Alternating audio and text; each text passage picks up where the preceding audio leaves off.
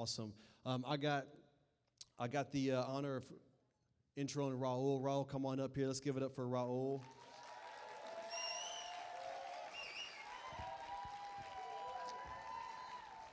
If you don't, if you don't know Raúl, he's our young adult pastor. But a couple, a uh, couple words I would say to describe him. Raúl is he's very passionate and he loves Jesus.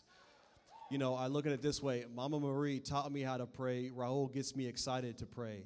If you've heard this man pray, it's to me, it's, it genuinely stirs me up to begin to pray. You know, in Jeremiah it says, uh, if they're a prophet, let them carry the word of the Lord and make intercession to the Lord of hosts. And Raúl carries a prophetic spirit. He carries the word of the Lord, and he makes intercession. So um, I believe he's carrying something for us this morning. You guys want to go ahead and stand with me, and we're just going to let him pray and release a word over us. You got it? You want to pray or you want me to pray? You pray. You pray. I'm telling you, you got to get us excited to pray. You go ahead. Let's give it up for Brandon. He's one of my greatest friends and greatest brothers. I love you, man. Thank you. Let's pray. You might want to turn that down a little bit.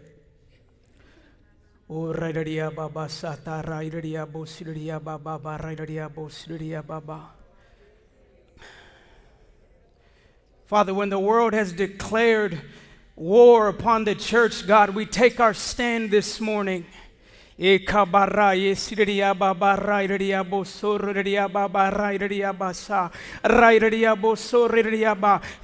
asking for eyes to be opened this morning, God. New realities, God. That's all I've been praying for the last three days. New realities. Wake us up, God.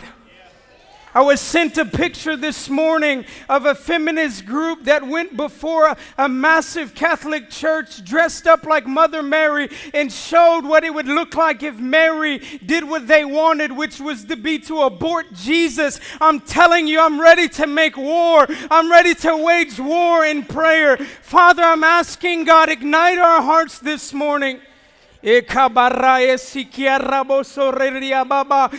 I'm praying for resurrection of hearts, God. Resurrection of families, God. I'm asking for shiftings in the spirit, God. Father, that you would break open the heavens, God. You would break open our families, God. I'm asking for more this morning, and I'm believing it, God. You will do it. You will do it. This is your promise, that you will pour out your spirit on all flesh, God. I'm asking, do it this morning, God. Father, I just thank you, Lord. I thank you for every family in this room, God. I pray the blood of Jesus over every family in this hour, God. Anoint husbands, God. Anoint wives, God. Anoint sons and daughters, God. Give us the spirit of prayer in this hour, God. Break open our hearts, God. Break up our fallow grounds, Lord. Come on, we can get more work done right here in this five minutes than I could ever do in forty-five minutes of preaching. God, I'm asking, break in, break in, wake me up, God. Restore tears, God. Restore tears, God. We break our alabaster jar and say, you're worth our inheritance. You're worth our life. We give it to you. And Father, I speak to that baby, God, who we got the update this morning that his heart stopped beating and the mom is, is, has been asked to give birth to this stillborn at seven o'clock today. God, I'm believing for heartbeat. God, I'm believing for resurrection. God, I'm believing for life, God. I will contend day and night, God, tears and supplication that you would restore a family.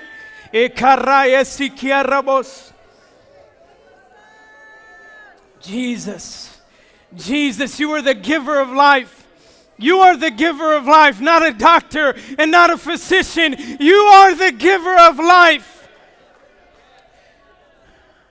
Father, we just thank you.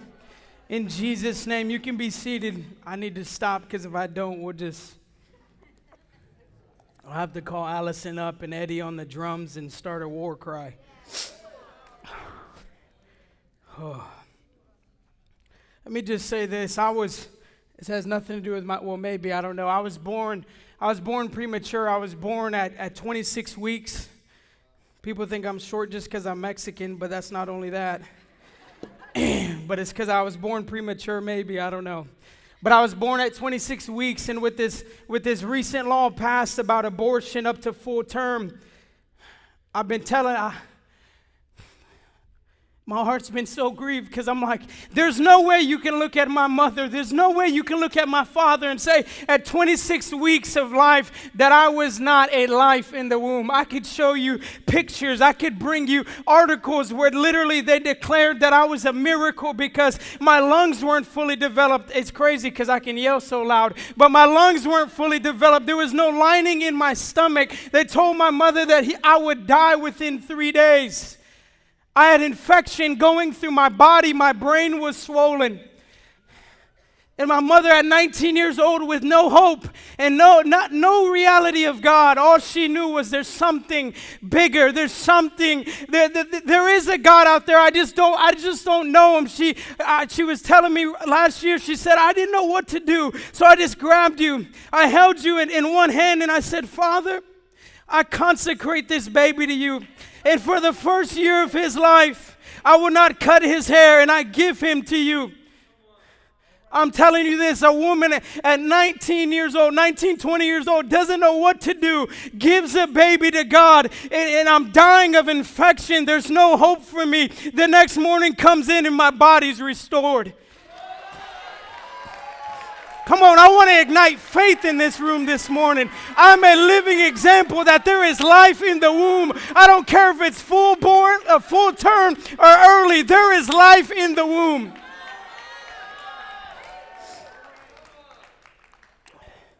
In First Thessalonians, Paul says this. He says, we were well pleased to impart to you not only the gospel of God, but also our own lives.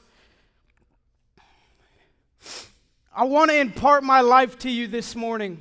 I don't, the temptation was to come up here and try to sound lofty and try to sound like Barry and prophesy like Jeremiah, but I can't do that. All I can give you is what I have become. Yeah. So here we are. I told Jeremiah, I said, you must be an incredible spiritual father. He said, why?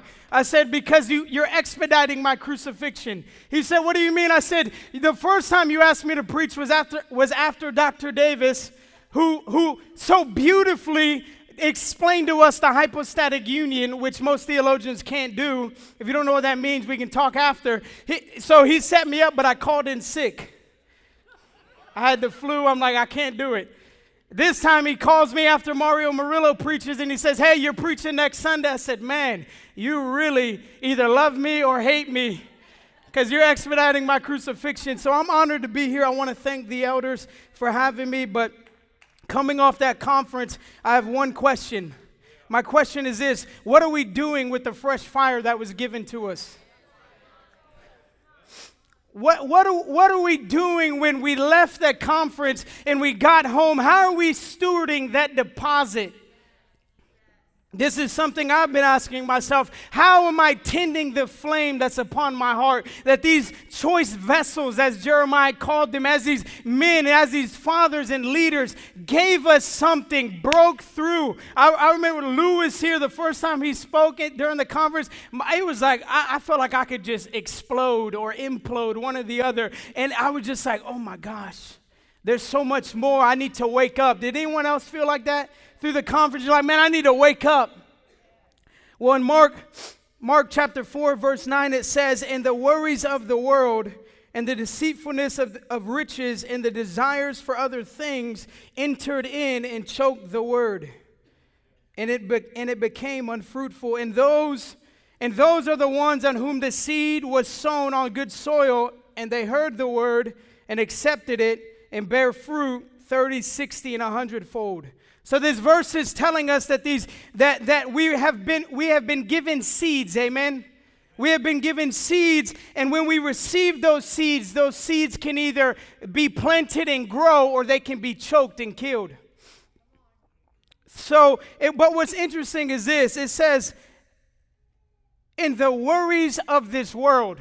See, we come off of these spiritual highs or whatever you want to call them. We come off of these exciting teachers and these exciting preachers, and then we, we kind of get back into the regular mundane of life. I have a, a spiritual son. I bought him a Bible, and I wrote in the front, I said, remain faithful in the mundane, because that is the way in which you'll become a pillar of righteousness to a generation. And, and this is my heart, that we would not only burn for conferences and church services, but we would burn in the place of being fathers, in the place of being mothers, in the place of being sons and daughters, because this is telling us that the worries of this world can kill it.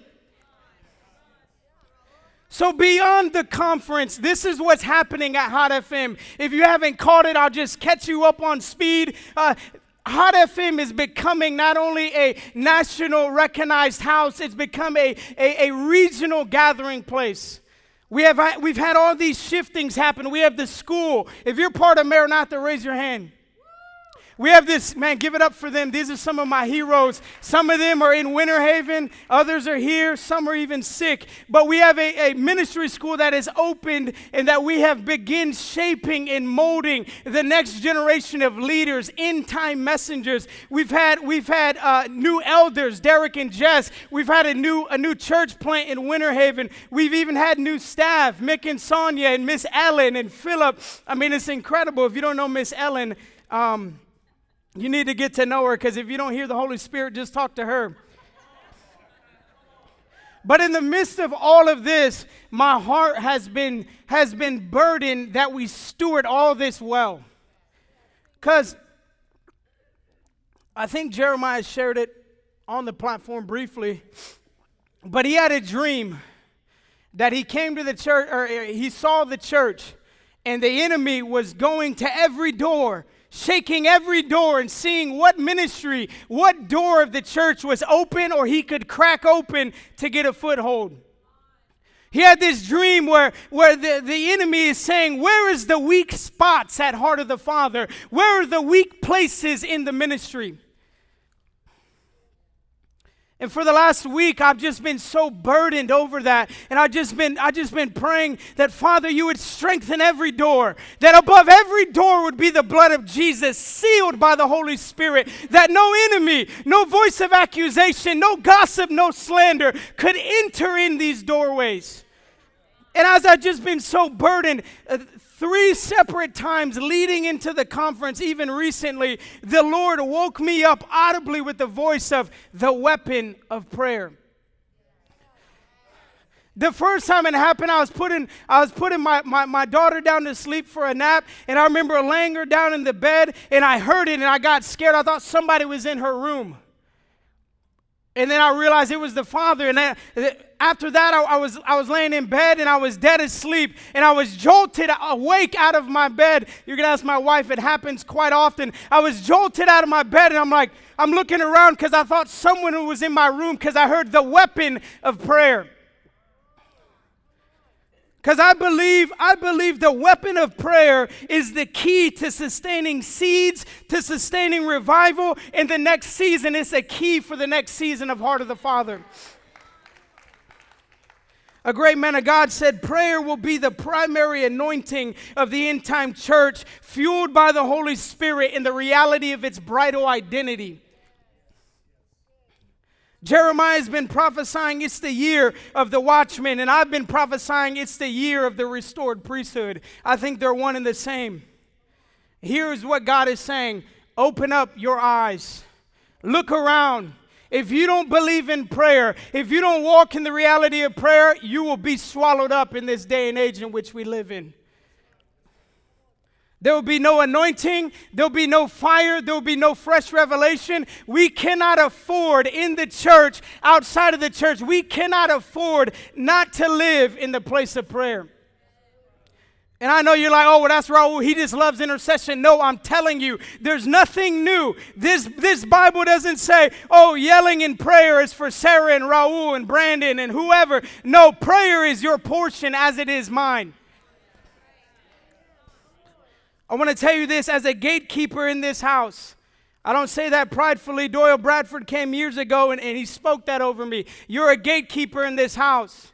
And I know as a prophetic messenger to a generation, I'm a gatekeeper. So I want to stir the gift of faith inside of you. I want to establish you in the place of prayer that you would know the realities in which you are saying. These aren't just words coming out of your mouth. This is reality shifting heaven. Amen. I got three people. Amen. We must connect the reality of our words to, we, we must connect our words to how, to the reality of how much you mean to the Father. The foundation of prayer, in my opinion, is sonship. Because do you know that when we're up here or we're in the secret place, you're not just muddling off words. You're not just trying to fill the atmosphere. You're not just trying to waste time. It's not, it's not Eastern religion where it's saying, empty your mind of all things. Um, no, that is not what's happening. What's happening is I'm filling myself with the fire of God. I'm say, I'm speaking out of my mouth the word of God that won't bring back void. I'm partnering with his will and I'm pulling strongholds down over cities. Come on, that is good. We're actually shifting things physically, spiritually, and instantly. Come on. And in American culture, we love all things instant, but we forget the place of prayer where everything happens instantly. I don't care if you if you don't see it, if you don't feel it, there are things changing. There are things changing.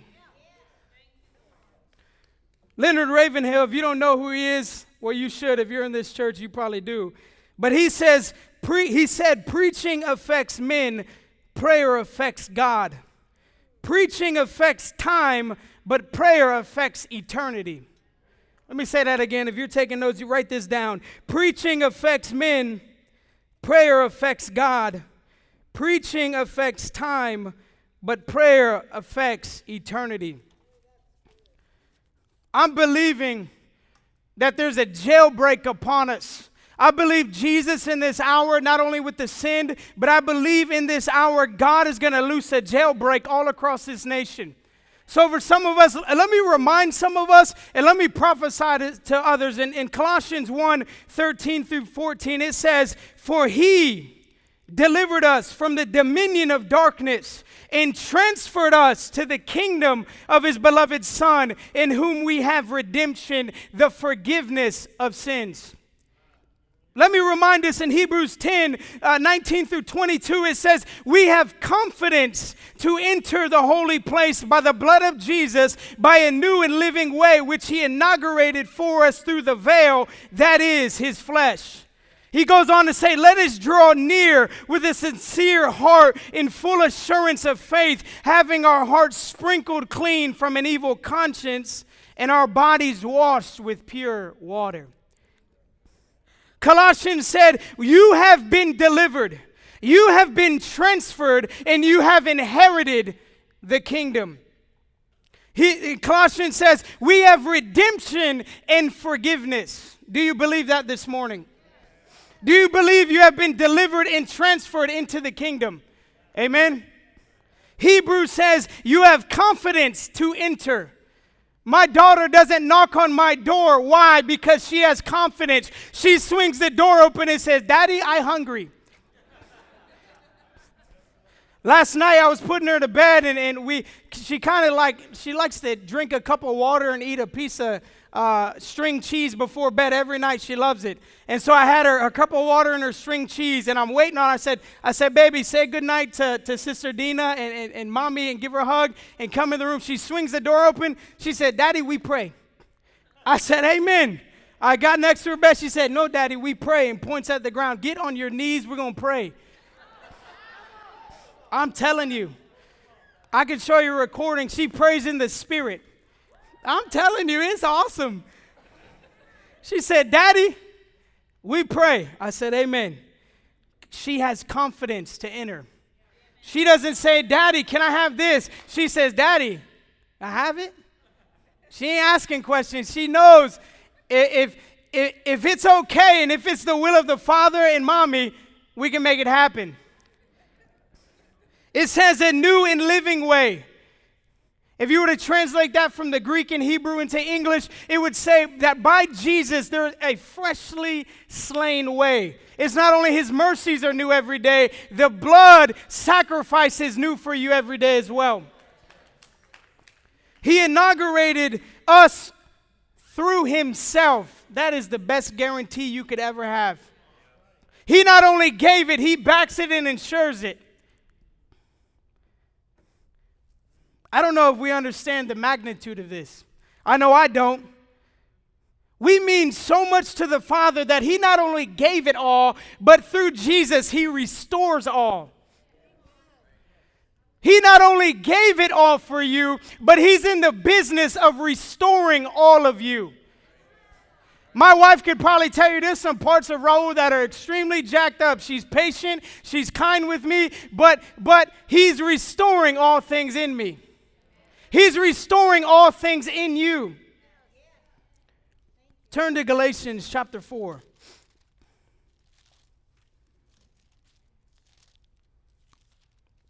If you have it, give me an old school amen. Chapter four, verse one through five. It says, "Now I say, as long as the heir is a child, he does not differ at all from a slave. Although he is owner of everything, he is under guardians and managers until the date set by the Father. So also we, while we were children, were held in bondage under the elemental things of the world. But when the fullness of time came, God sent forth his Son, born of a woman, born under the law, in order that he might redeem those who were under the law, that we might receive the adoption as sons." That's a good promise. So we have to ask the question, in this verse, what is the difference between a son and a child? What's the difference? The difference is one word, adoption. Adoption makes the difference. B had no idea that I was going to talk about that th- this morning, and I just thought it was beautiful. Dustin got up here in all his cuteness and all his fire and prayed for adoption. I love it. The man, I'm telling you, that prayer probably shifted more things than your favorite intercessor ever will. Adoption makes the difference. Because here's the thing. Adoption in our culture is taking a child from one family and making it a member of another. That's in our culture. But in the Greek and Roman culture, a father adopted none as his son but his own.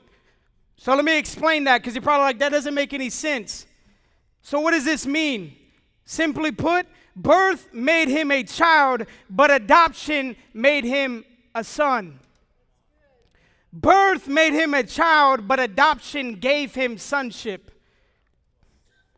A great theologian, he said, in Eastern lands, it was the practice of a noble father to submit his infant male child to the child training in the tutelage of a trusted household servant. This was possible because many slaves were captive captives from conquered civilized nations, educated, noble in character, and qualified to serve as a child trainer. Such slaves were esteemed members of the household staff. It was into such custody that infant child was entrusted until the time he should come of age. Actually, then the child, though heir apparent, was no different from the servant in whom he was submitted. Because during the long period of child training, it was the tutor's task to bring the child into the ways, the purposes, and the spirit of the father and his family. So by this we see that the role of the Holy Spirit isn't always to bless us. It isn't always to get us the fuzzies and the feelies and we're falling out and rolling all over the floor. That's great. That's awesome. But he's, his role is not only to do that. His role is not only to get us prophesying and doing miracles, but his role, one of his primary role, is to raise us up into maturity in Christ, that as sons we're carrying the ways, the purposes, and the spirit of our Father. A famous English writer, he was saved, don't worry, he wasn't just an English writer, he was saved, R B Jones, he says this, To be a son is infinitely more than to be a child. The terms are never loosely used by the Holy Spirit. It is, it is not a difference in relationship, but in position. A child is one born of God. A son is one taught of God. A child has God's nature, but a son has God's character. Hyper grace don't fly with that. Let me keep going. The revelation of sonship is directly linked to our, our life in prayer. Because when we understand our position, that's when the heavens are moving at the sound of the voice of the sons. If you're a woman in here, I'm, I'm, I'm sorry to tell you this, you're a son. Because if Will Williams, with all his big old jacked arms, can be a bride, you can be a son. If I'm a bride, you're a son. So I'm telling you, sons in this room, when we get this revelation of sonship, all of heaven is moving at the sound of your voice. Oh boy, Will Williams in a wedding dress. Let me tell you a personal story. I like stories. Who likes stories?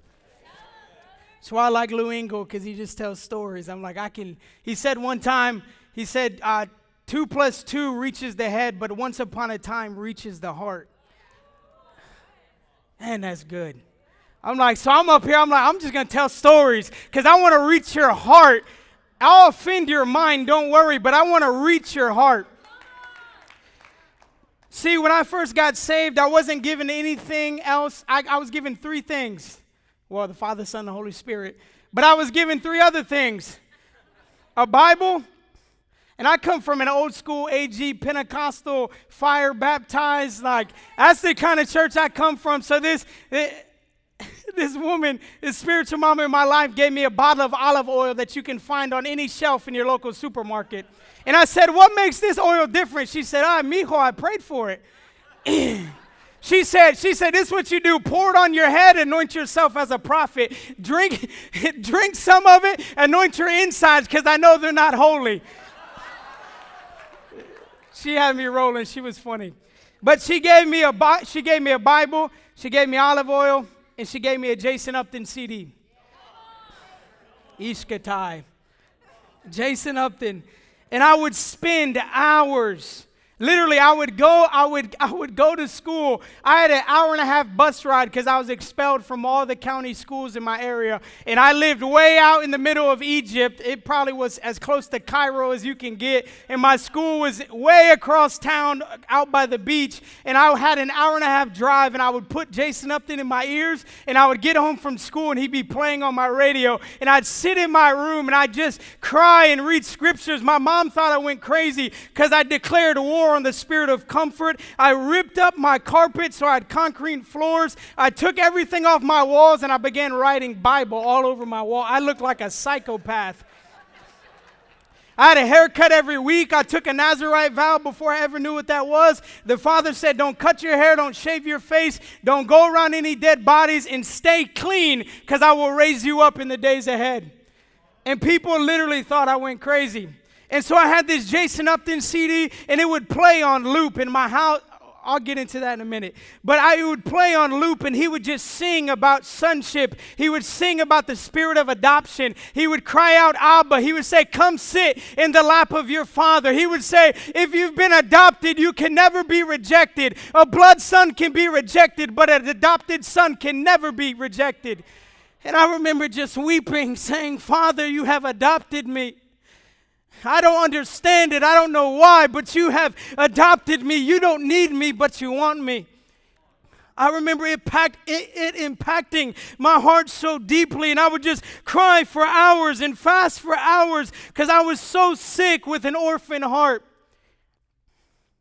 Until one day, his presence flooded my room, and I'll never forget it. He said, my son. He said, my son, I see you. And I know you. You don't know what that does to someone who's been rejected their entire life. He said, my son. He could have said that, and I'd be undone for all eternity. But he said, I see you and I know you. I want to prophesy to someone in this room. The Father calls you son. He sees you and he knows you.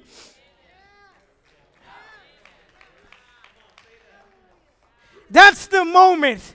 That's the moment my prayers went from begging God to linking arms with a loving Father, though I was loosing angels on assignment. Come on, he's not a stepfather. He is connected in intimately, and he knows you. Nothing against stepfathers. I praise God for you, but he's closer than that. He's closer than a brother. He's closer than a friend. He is the very breath on the inside of you.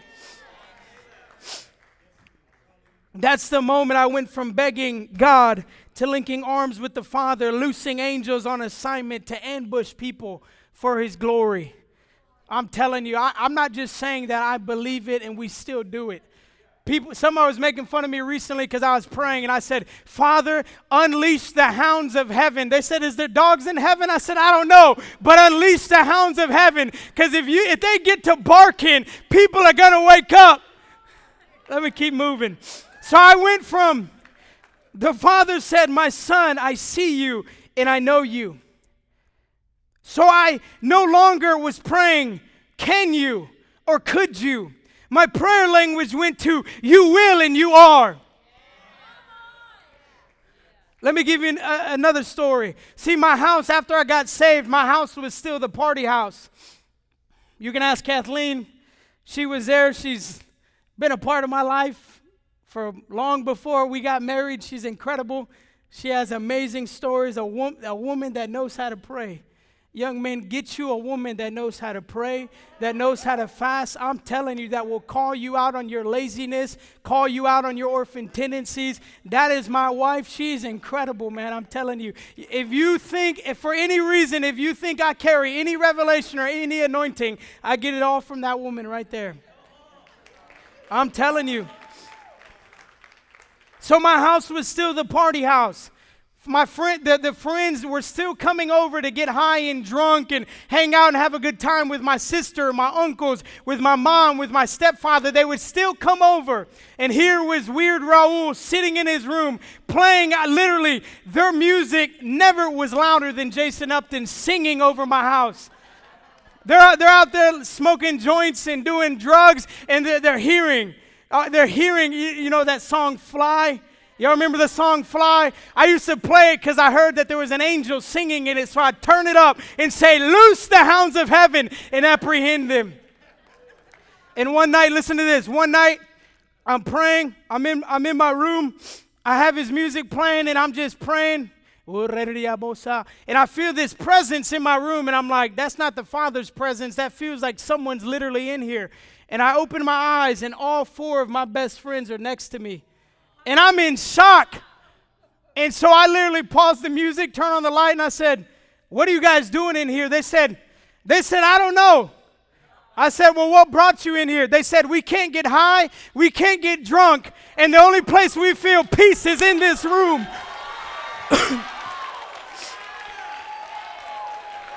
I'm telling you, there is power when you pray. There is hope for the prodigal. There is hope for the lost. Even if on your watch they're getting high and drunk, God will apprehend them.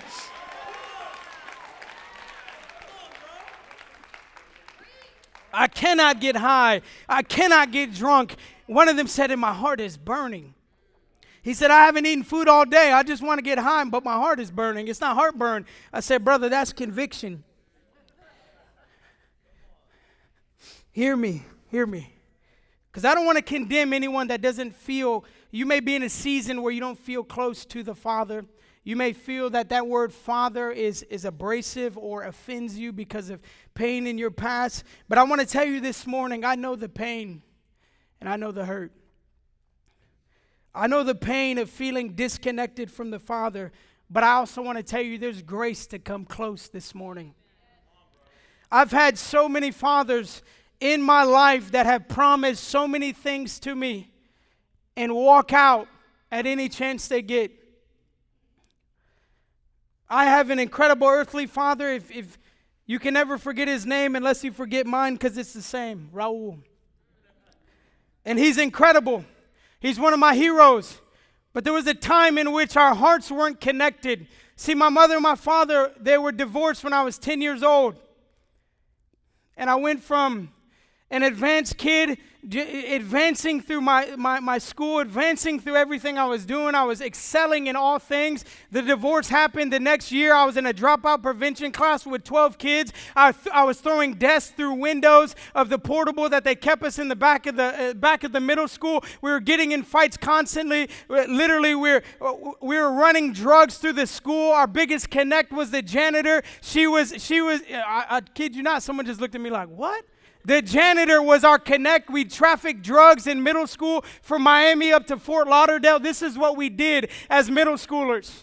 I was written off. There's no hope. The librarian came to me one day. She said, you're going to end up two places. She said, you're going to end up two places. You're going to end up in prison or you're going to end up dead. I, I now want to find her say, I'm going to end up two places, breaking open the jails or resurrecting the dead.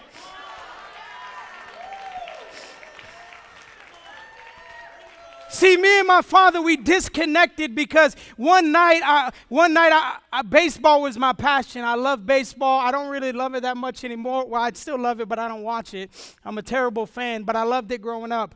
And I played in this. I played in this scouting tournament where, you know, people come to, you know, watch you play and see how good you are. And and and I was I was pretty good.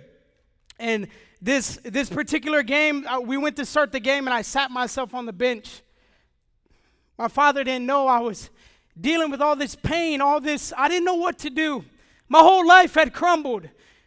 A Christian man came to my, my mother and was having an affair with her for six months to a year before my father found out. And so I took it as a ten-year-old kid that that man who, who knew God and knew Jesus, that the father told him to come do this to my family. So I became an atheist at ten years old. And now I'm sitting on the ball field with all my hopes and all my dreams before me. And I don't want anything to do with it because my heart is broken. I sit myself down. I don't play. My, we get in the truck. My father, he did the best he could with me. He's the most loving. He'll give you the shirt off his back. He'll give you the food off his plate. He's incredible. But he was in the pain of heartbreak. He was in the pain of addiction. He was in the pain of desperation. And he said, Raúl, what's wrong with you? I didn't say anything. He said, what's wrong with you? Why didn't you play? I didn't say anything. He said, get out of my car. I said, I don't want anything to do with you. He said, good, get out. And for three and a half years, I didn't talk to him for three and a half years. Fast forward, making a long story short, I was—I told you I was born premature. From the drug abuse over time, I landed in the hospital with my lungs collapsing as an atheist. I said, God, I don't believe in you. I literally, that night, I remember saying, if you're as good as they say you are, and if eternity is real, and I die, I know I won't be with you because I have chosen this life. I have chosen a life to refute you. I have chosen a life to say people shouldn't have anything to do with you because you ruined my family. And I was a hurt, broken orphan that wanted nothing to do with God because a Christian who represents God destroyed it all. Grace is great, but don't live in compromise because you never know the seeds you're planting. So I said, God, all of a sudden, after I said that, I, the reality of eternity settled in this room. And I knew I was going to hell. I knew I was going to die. I knew I was going to hell. I come from a family that does Santeria, witchcraft. It's Catholicism mixed with witchcraft. So I've always, as, as a child, I've always been a prophetic dreamer. I've always had night terrors. I've always seen angels and demons. And for those, that week leading up to this moment, I would see a literal spirit of death just following me. People say, Raúl, why are you alone so much? I said, because what's following me, I don't want it to get you. But I didn't know what to do. I didn't know where to go. I wound up on my deathbed. I said, God, if you're real and you show yourself to me, if I get up off this bed, I promise you, I'll serve you all the days of my life. Hear me, I wasn't in desperation. I'm just saying, God, if you're going to show up, this is the time. I wasn't desperate because I knew that I chose this life. But man, a father, in all his grace, I went to sleep. I, I, I say I passed out from the exhaustion of feeling I couldn't breathe, the anxiety and the depression that settled in, and I, I went to sleep and woke up with a light shining in my room. I thought it was morning time, but there was a man standing next to my bed in white linen. I could not see his face because glory was emanating from it. And he took he took his left hand and he touched my head and he ran all the way down my body. He got to my feet and the sun rose over r- rose into the window and I saw the hole in his hand and instantly I was healed. Hallelujah. Instantly I knew Jesus was alive and he was God. I get up, I, I leave there. As soon as I leave, my dad, my father had, had had caught had caught hold had caught hold that I was in the hospital, and he called me, and my phone rang, and I went to ignore it, and the father said, "How could you ever? If you don't forgive him, pick up the phone. If you don't forgive him, how could you ever expect me to forgive you or for you to truly hear from me? Because he's the rep- representation of me in the earth." I picked up the phone. I said. I said, "Pops, I'm sorry." He said, he said, "I'm sorry." He said, "I haven't been there. We were restored in a moment. He's been my best friend ever since." I'm telling you, there's hope this morning. I know the pain of rejection. I've I've been kicked out of youth groups. They used to they used to get a prayer list in the in the youth group I finally joined after two years of just sitting in my room.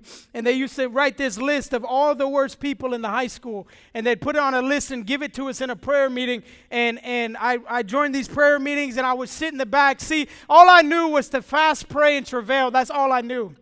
I didn't know good church politics. I didn't know what was acceptable and what wasn't. So when the Spirit would come, I would just travail and groan and like sound like a hippo giving birth to an elephant. It just was like a, a leader, a father that I was admiring, I, I admired uh, much of. I was actually wanting to be a firefighter because I loved him so much, and he was the chief. He came to me and he said, "Son," he said, "I know you're zealous, I know you're passionate, but you don't need to do all that."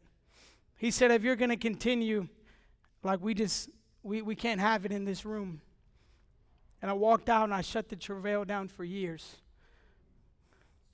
I shut the groaning down for years. The tears stopped flowing because of a leader and a father that didn't understand the travail or the gift that was on the inside of me. I know the pain of feeling that your words don't matter to the Father. They feel that they're not precious. Turn to Revelation five eight. I want to give you this one scripture of hope. Revelation five eight, it says, "Golden bowls full of incense, which are the prayers of the saints." Golden bowls full of incense. Do you know that your Father not only loves you, but he holds on to every word and is filling the atmosphere of heaven?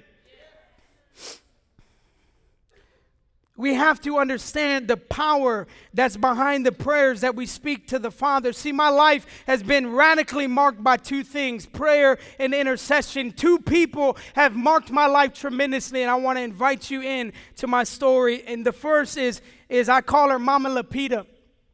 She was my best friend, Eric. I met him in I met him in eighth grade. He was my best friend. We ran together. We still keep up with him. I love him. He's a brother like no other. I say that because I could call him right now and say, "Eric, what are you doing?" He'll say, "Oh, I'm sitting at Mama's house." He's not talking about his house. He's talking about my mother's house, eating spaghetti, eating up all her food. This was my best friend. We used to sell drugs together. We used to rob houses together. And we did this because his mother was dying of, of, of stage four leukemia. She was dying. She was, she was eighty pounds, had an oxygen tank. She was, she was bedridden, couldn't get up. So we be- we began selling drugs. We began robbing houses to try to help her make ends meet, and I'll never forget it. We walked in her room one day. We said, "Mama, here's some money."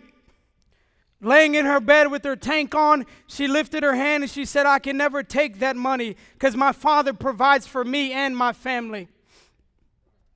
See, what she was saying and what she was teaching me was, I may be bound in my body, but my words will shift heavens. She was teaching me Daniel ten. She was teaching me Daniel ten where it says, "Do not be afraid, Daniel, from the first day that you were that you set your heart on understanding and humbling yourself, your words were heard." Your words were heard, and I've come in response to your words.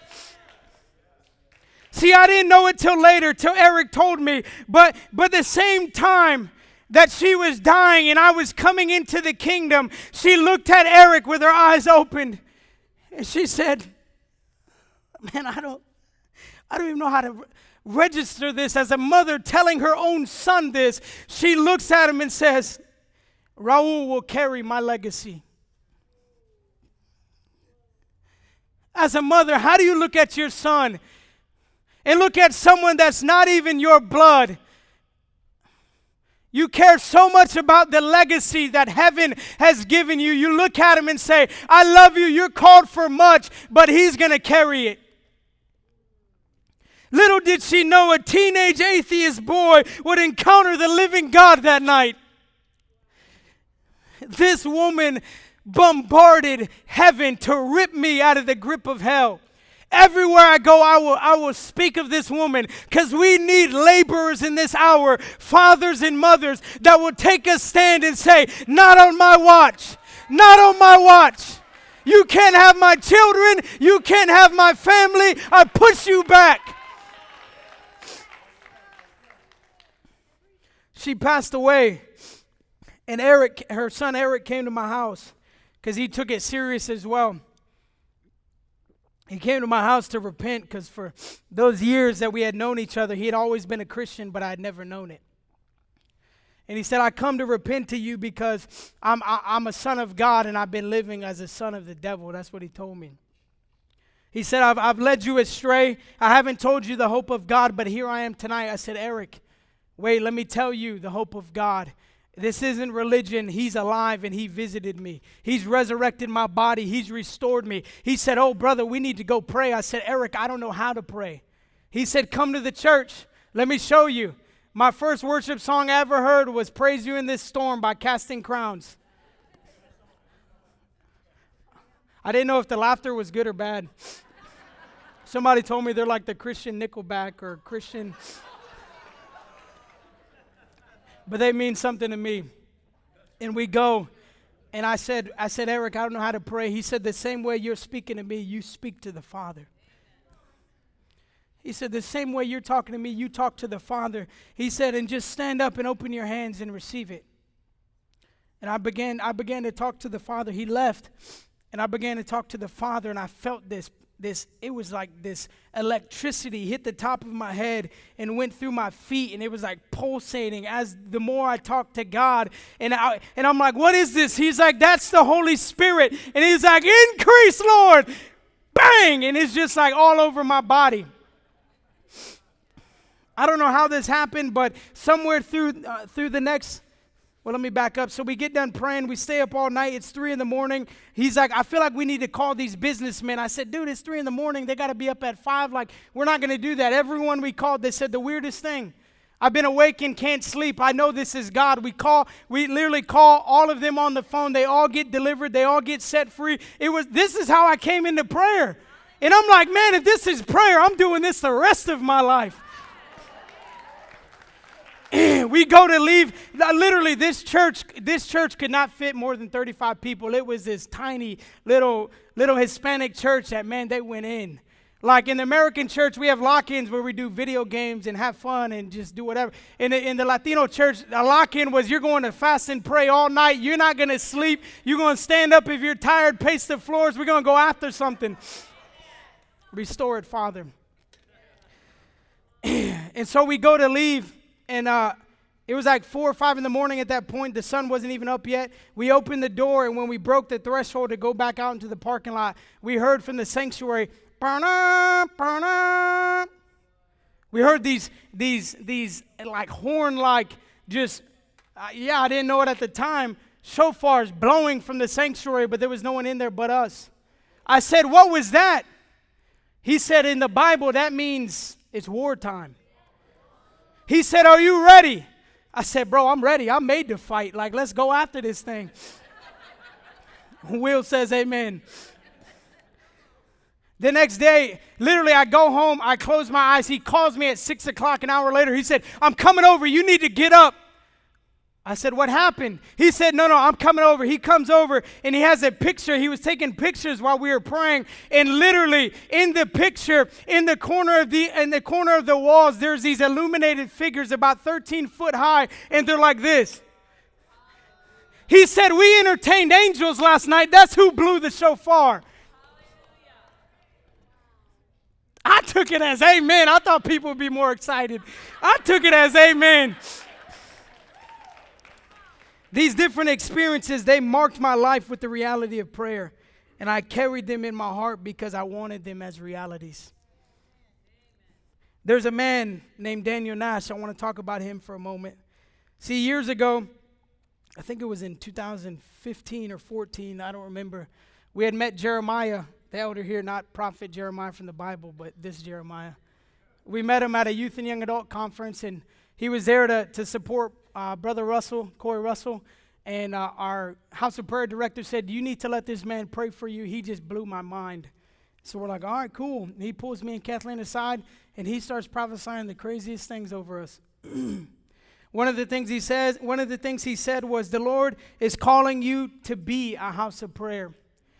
You will embody the house of prayer. I didn't even know what that meant. I'm like, only house of prayer I know is IHOP Kansas City. During this time, I was I was at that, that youth and young adult conference. I was I was speaking. I was doing some ministry there. And the next morning, this man that didn't know Jeremiah prophesied over us, didn't know he prayed for us, he walked up to me, and he handed me this book. He handed me this book, Daniel Nash, The Prevailing Prince of Prayer. And inside of it, he handed me a prophecy that Jeremiah had written about God raising up a Nazirite army. And he, he handed me the book, and he said, I don't know you, but this is what your life will look like in the days ahead. Reading the life of Nash, it blew my paradigm to the reality and the access in which we're given through the place of prayer. Because in James chapter five, it says, the effective prayer of a righteous man can accomplish much. Elisha was a man with a nature like ours, and he prayed earnestly that it might not rain, and it did not rain on the earth for three years and six months. Father Nash, let me just say this. It's not enough to preach a message. It's, it's not enough to... to just say words and try to come up with something cool and something trendy. It's not enough to preach a message, but the anointing comes when we have become the message. And this is what I found in the life of Daniel Nash. She, Daniel Nash was a, a pastor who traveled and was seeing revival as an evangelist. But his church got upset, thought he was, they resented his traveling ministry, and they thought he was too old to be in the pastorate. So the whole church voted him out. The rejection, the rejection, um, it, it affected him so bad that he he developed inflamed eyes where he could not be, he could not see any light for several weeks. He locked himself in a dungeon of a room, dark with a veil, in a dark room with a veil over his face. He couldn't read, he couldn't write, he didn't do anything. All he gave himself to was the place of prayer. After several weeks, he came out. And and recently, like right after that, he was on he was on the commissioning board of, of a, a organization that would ordain Charles Finney to preach the gospel. Do we know who Charles Finney is? New York revivalist, Great Awakening in America. He linked arms with him, and and and Charles Finney said, when Brother Nash, that's what they called him, when Brother Nash came in the room, I looked at him and I knew he had the spirit of prayer on him. They began a ministry together, and the ministry they did, at Charles Finney as the evangelist, they linked arms together, and their ministry was for souls, and his foundation was prayer. Nash was Nash and his good friend Abel Clary, they would often go to the city where Finney would preach three to four weeks in advance to bombard heaven for an outpouring of souls into the kingdom of God. Leonard Ravenhill said, I met an old lady, this is Leonard Ravenhill, I met an old lady who told me a story about Charles Finney that has challenged me over the years. Finney went to Bolton to minister, but before he began, two, this is the woman telling the story, two men knocked on the door of, of her humble cottage wanting lodging. The poor woman looked amazed, for she had no extra accommodations. But finally, For about twenty-five cents a week, the two men, none other than Father Nash and Clary, rented a dark and damp cellar for the period of Finney's meeting for at least two weeks. Here's the key. And there, in that self-chosen cell, those cell, those prayer partners battled the forces of darkness. Another account says, on one occasion, I went, I, w- when I got to the town to start revival, a lady contacted me, this is Finney talking, and said, Brother Finney, do you know of Father Nash? He and two, two men have been at my boarding house for the last three days, but they haven't eaten a bite of food. I opened the door and peeped in at, at them because I could hear them groaning, and I saw them down on their faces. They have been this way for three days, lying prostrate on the floor and groaning. I thought something awful must have happened to them. I was afraid to go in, and I didn't know what to do. Would you please come see about them? Listen to Finney's response. Finney said, no, it isn't necessary.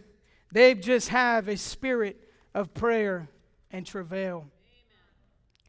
Many times Nash would not attend the meetings, but he gave himself entirely to the to, to prayer to see this the, to see the Spirit poured out over this meeting. Finney said his evangelistic party consisted of prayer partners who went before him and sought the Lord in some, secu- some secluded spot. And when Finney was preaching, Father Nash and Mister Clary were hidden away somewhere praying for him. And then he says, no wonder cities were stirred and a vast harvest of souls were reaped. He gives credit to his entire revival to two men in a covenant of prayer locked away where no one could see them, no one could hear them. It is the reason revival came. Finney also said this, this when I was I was rereading his story and rereading the account of Finney about Nash, and I just was weeping. This simple phrase, this simple phrase convicted me so much. Finney said, our gentle prayers accomplish so little, but it's because they cost us so little.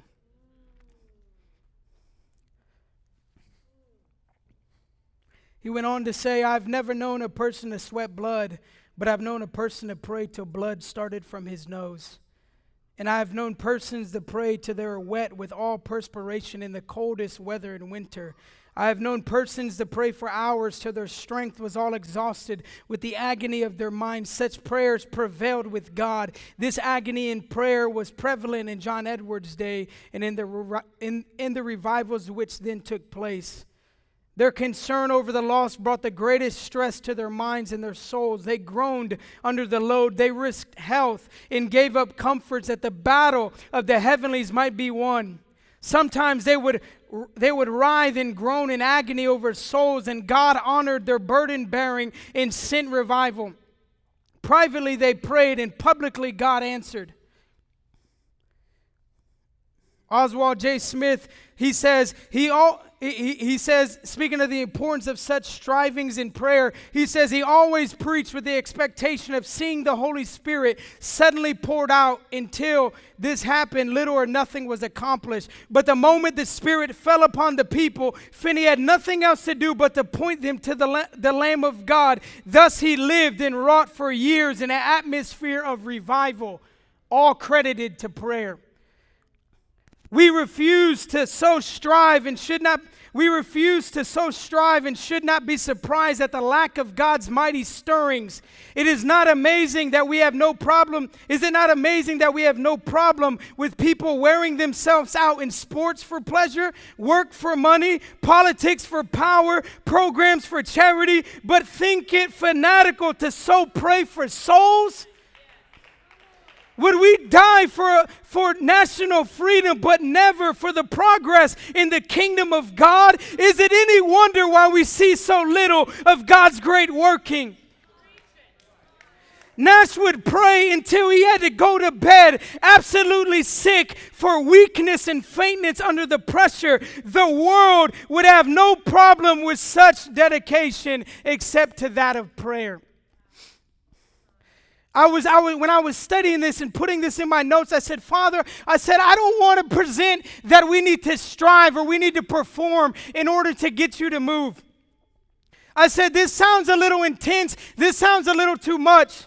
And he said, I felt the Father say, these men did not agonize and travail to get my heart and my attention. They did it because they had my heart and my attention. Perspective. Finney said, Nash was the indispensable element of an effective method to reach the lost. We cannot forsake the place of prayer. It's a four-letter word, but it's allowed in the church, pray. Hebrews eleven thirty-three says, who by faith conquered kingdoms, performed acts of righteousness, obtained promises, shut the mouths of lions, quenched the power of fire, escaped the edge of the sword, from weakness were made strong, became mighty in war, and put foreign armies to flight. They're speaking of the patriarchs of the faith. Right? We know that? The Passion Translation says their faith fastened onto their promises and pulled them down into reality. Wow. That verse says they obtained promises. They shut the mouths of lions, quenched the power of fire, escaped the edge of the sword. Does that not sound familiar? Let's relate it to prayer and something spiritual. Ephesians six twelve, for our struggle is not against flesh and blood, but against the, the rulers, against the powers, against the world forces of this present darkness, the spiritual forces in which of wickedness in the heavenly places. When, let me ask you this. When was the last time we entered prayer with this mindset?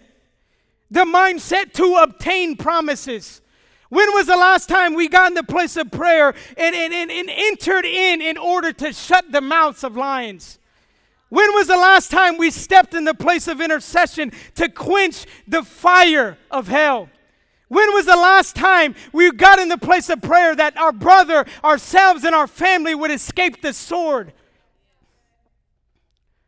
We had a young man in our ministry where we're from in Sarasota. He came to us one day and he said, Raúl, Kathleen, he said, my mother, uh, excuse me, my grandmother is dying. She, her heart is failing and, and she needs to drive to Texas to get a new heart. Can you pray for her that she makes it? I said, brother, how about we pray God gives her a new heart? We pray with him. Our brother Ramon, we pray with him. We lock horns. We go in. He said, he said his grandmother left, left Florida literally, right out of the doctor's office, left Florida with a terrible heart, drove to Texas. By the time she got to Texas, they checked her on the operating table. They said, ma'am, you were misdiagnosed. There's no reason you should be here. You have the heart of a teenager. Come on. There's hope this morning. He came back two weeks later. He came back two weeks later. He said, Raúl, he said, my mother just found out there's cancer in her body. I don't know what to do. I said, brother, he did it for your grandma. He'll do it for your mother. He said, all right, let's go. We prayed. She left the doctors, went to the next one the next week, gone.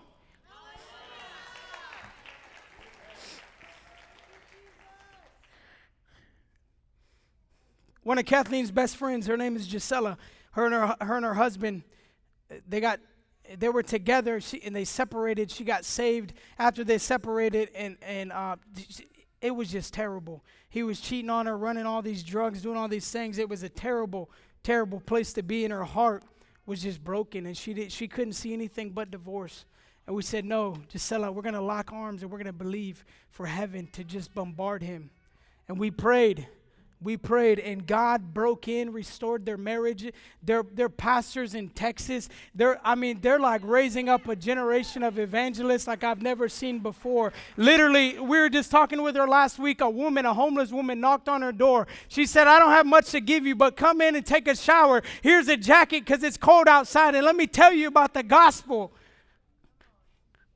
And it all came from the place of prayer. We had a fr- we have another friend, Amber. She's an intercessor like no other. Her grandfather was the one, uh, James Irwin, that brought the Genesis rock back from the moon. Her, I, I tell her all the time, your mom is my best friend because she needs to teach me how to pray. They're like the type, they were walking through New York City and a, and a high-ranked warlock walked out of the alleyway and they said, I know you. I know your name. Your name is Amber, da-da-da. Your mother is da-da-da. And this is your grandmother. This is the patriarch of the family. I know you because you pray and you you quench my works here in New York City. Come on, there's a place. Uh, see, people are like, man, I want to be I want to be known in heaven. That's great, but I want to be wreaking such havoc in the place of prayer that hell knows me by name and knows my address. Why? Because they should be intimidated when the sons of God are praying. That wasn't even the story. Amber, fast forward, she she's she's with she ends up getting in a relationship with a man who who who was an atheist at the time. His heart was hardened. He was cheating on her. He left her. And she's like, I don't see any hope. I was like, man, let's pray. We began to pray. This man was an atheist. No one was around him. He he went out to get drunk and get high one night. He stum- he literally stumbled past a church. There was no lights on, but something told him, open the door and go in. He opens the door. It was unlocked, so maintenance men checked the doors. He opened the door. It was unlocked. He walks in. He says he walks in and sat in the first chair in the last row. And when he sat down, this presence hit him. Bang. And the reality of God came over him. His heart came alive. And he said, and, and the Father told him, what are you doing? Go and love your family and love me on the way. The reality of prayer. In Numbers sixteen, forty-seven through forty-eight, it says, Then Aaron... Aaron took, took it as Moses had spoken and ran into the midst of the assembly, for behold, the plague had begun among the people. So he put on the incense and made atonement for the people. And he took his stand between the dead and the living so that the plague was checked. To me, this is one of the clearest pictures of what prayer is. Prayer is not wishful thinking. Prayer is not giving positive energy. We're, lock, we're locking in with the Father to end and to shift things. What was the last word that the Father spoke in the Old Testament? I promise you I'm ending. What was the what was the last word the Father spoke in the Old Testament? Malachi four, five, and six. Behold, I'm going to send you Elisha the prophet before the coming and great and terrible day of the Lord, and he will restore the hearts of the fathers to their children and the heart of their children to their fathers, lest I come and smite the land with a curse. We love praying that in prayer meetings, but do we understand what he was saying? The Father is pleased. Pleading with the people to turn back or go back to what? The Father was not just talking to good, he wasn't just talking to good fathers and nice children. He was talking to priests. Malachi is about the priesthood. He's confronting the priesthood. He's saying, restore the weapon of prayer. This isn't, oh, just have nice kids. Just have kids that make good grades. He's saying, no, teach them the ways of the priesthood. Restore to them the place of prayer. Restore to them the place of intercession. This is why my greatest desire is not for my kids to, to just have dreams to be uh, an astronaut, a firefighter, a teacher, I don't know, whatever kids dream about. But my goal is to get in them the spirit of prayer that my daughter, I can show you a recording on my phone. She's going, and I'm like, yes, God, because there's power in restoring what has been lost in this hour. The greatest thing I can teach my children is the power of prayer. I'm ending. Allison, could I please have you up here?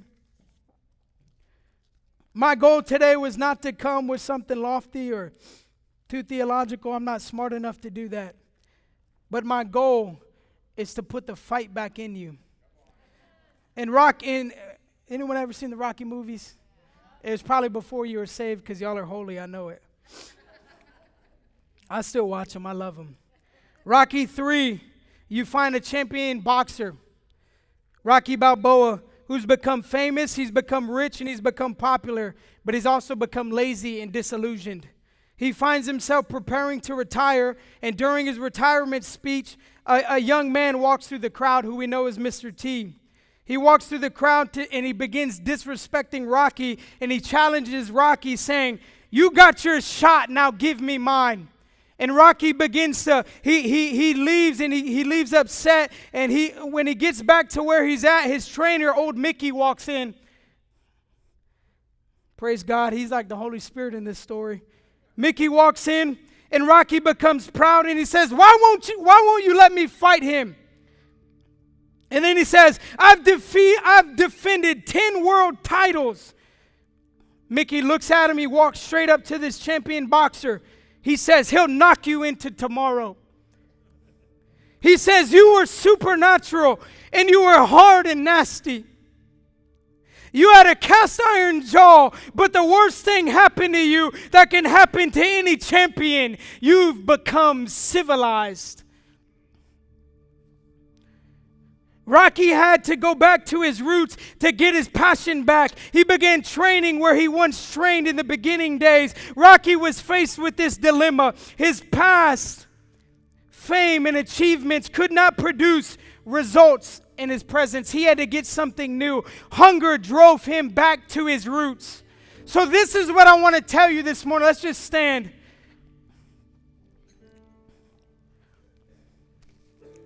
This is what I want to do this morning. I want you to get your fight back in the place of prayer.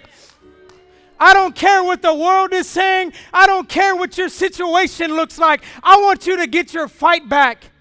I don't want you to be civilized. I want this altar to be gripped and stained with hands that are saying, I will not let go until my children know you. I won't let go until things are different, till tears are running down your face again.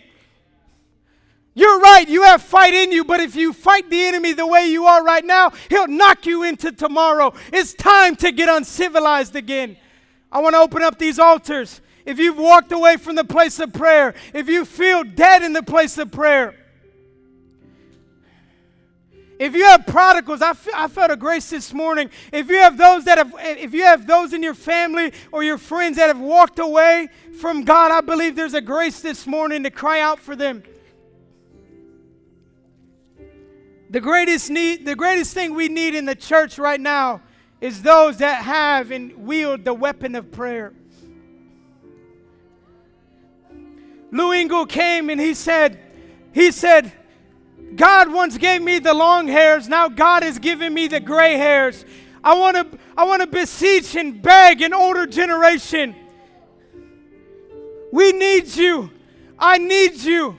Listen to me, gray hairs. I need you, and my generation needs you. We need fathers and mothers to, to teach my generation endurance and perseverance in the place of prayer. So I want you to respond to uh, gray hairs in this room. I want you to commit again to teach a generation, to be an example, to bombard heaven for souls and for, for breakthrough.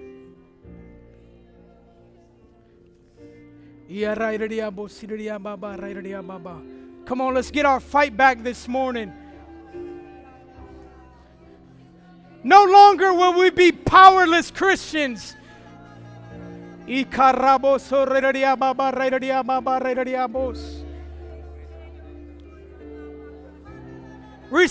the fire in us, God. Restore the fight in us, God. We don't want to just pray weak prayers. We want to pray prayers that will shift things, God. I'm believing for my family. I'm believing for my friends. Come on, Jeff. I'm believing for your children, Jeff. Matt, I'm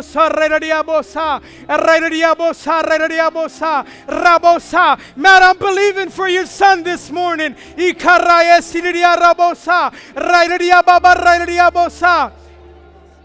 Show.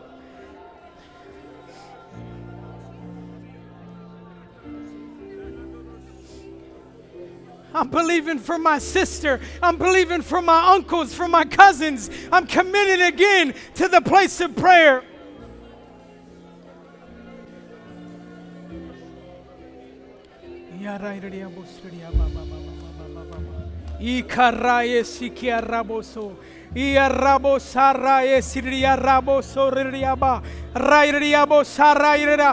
God, restore to my generation a spirit of travail, a spirit of intercession, God. Raise up the Hannahs, God. Raise up the Hannahs in this hour.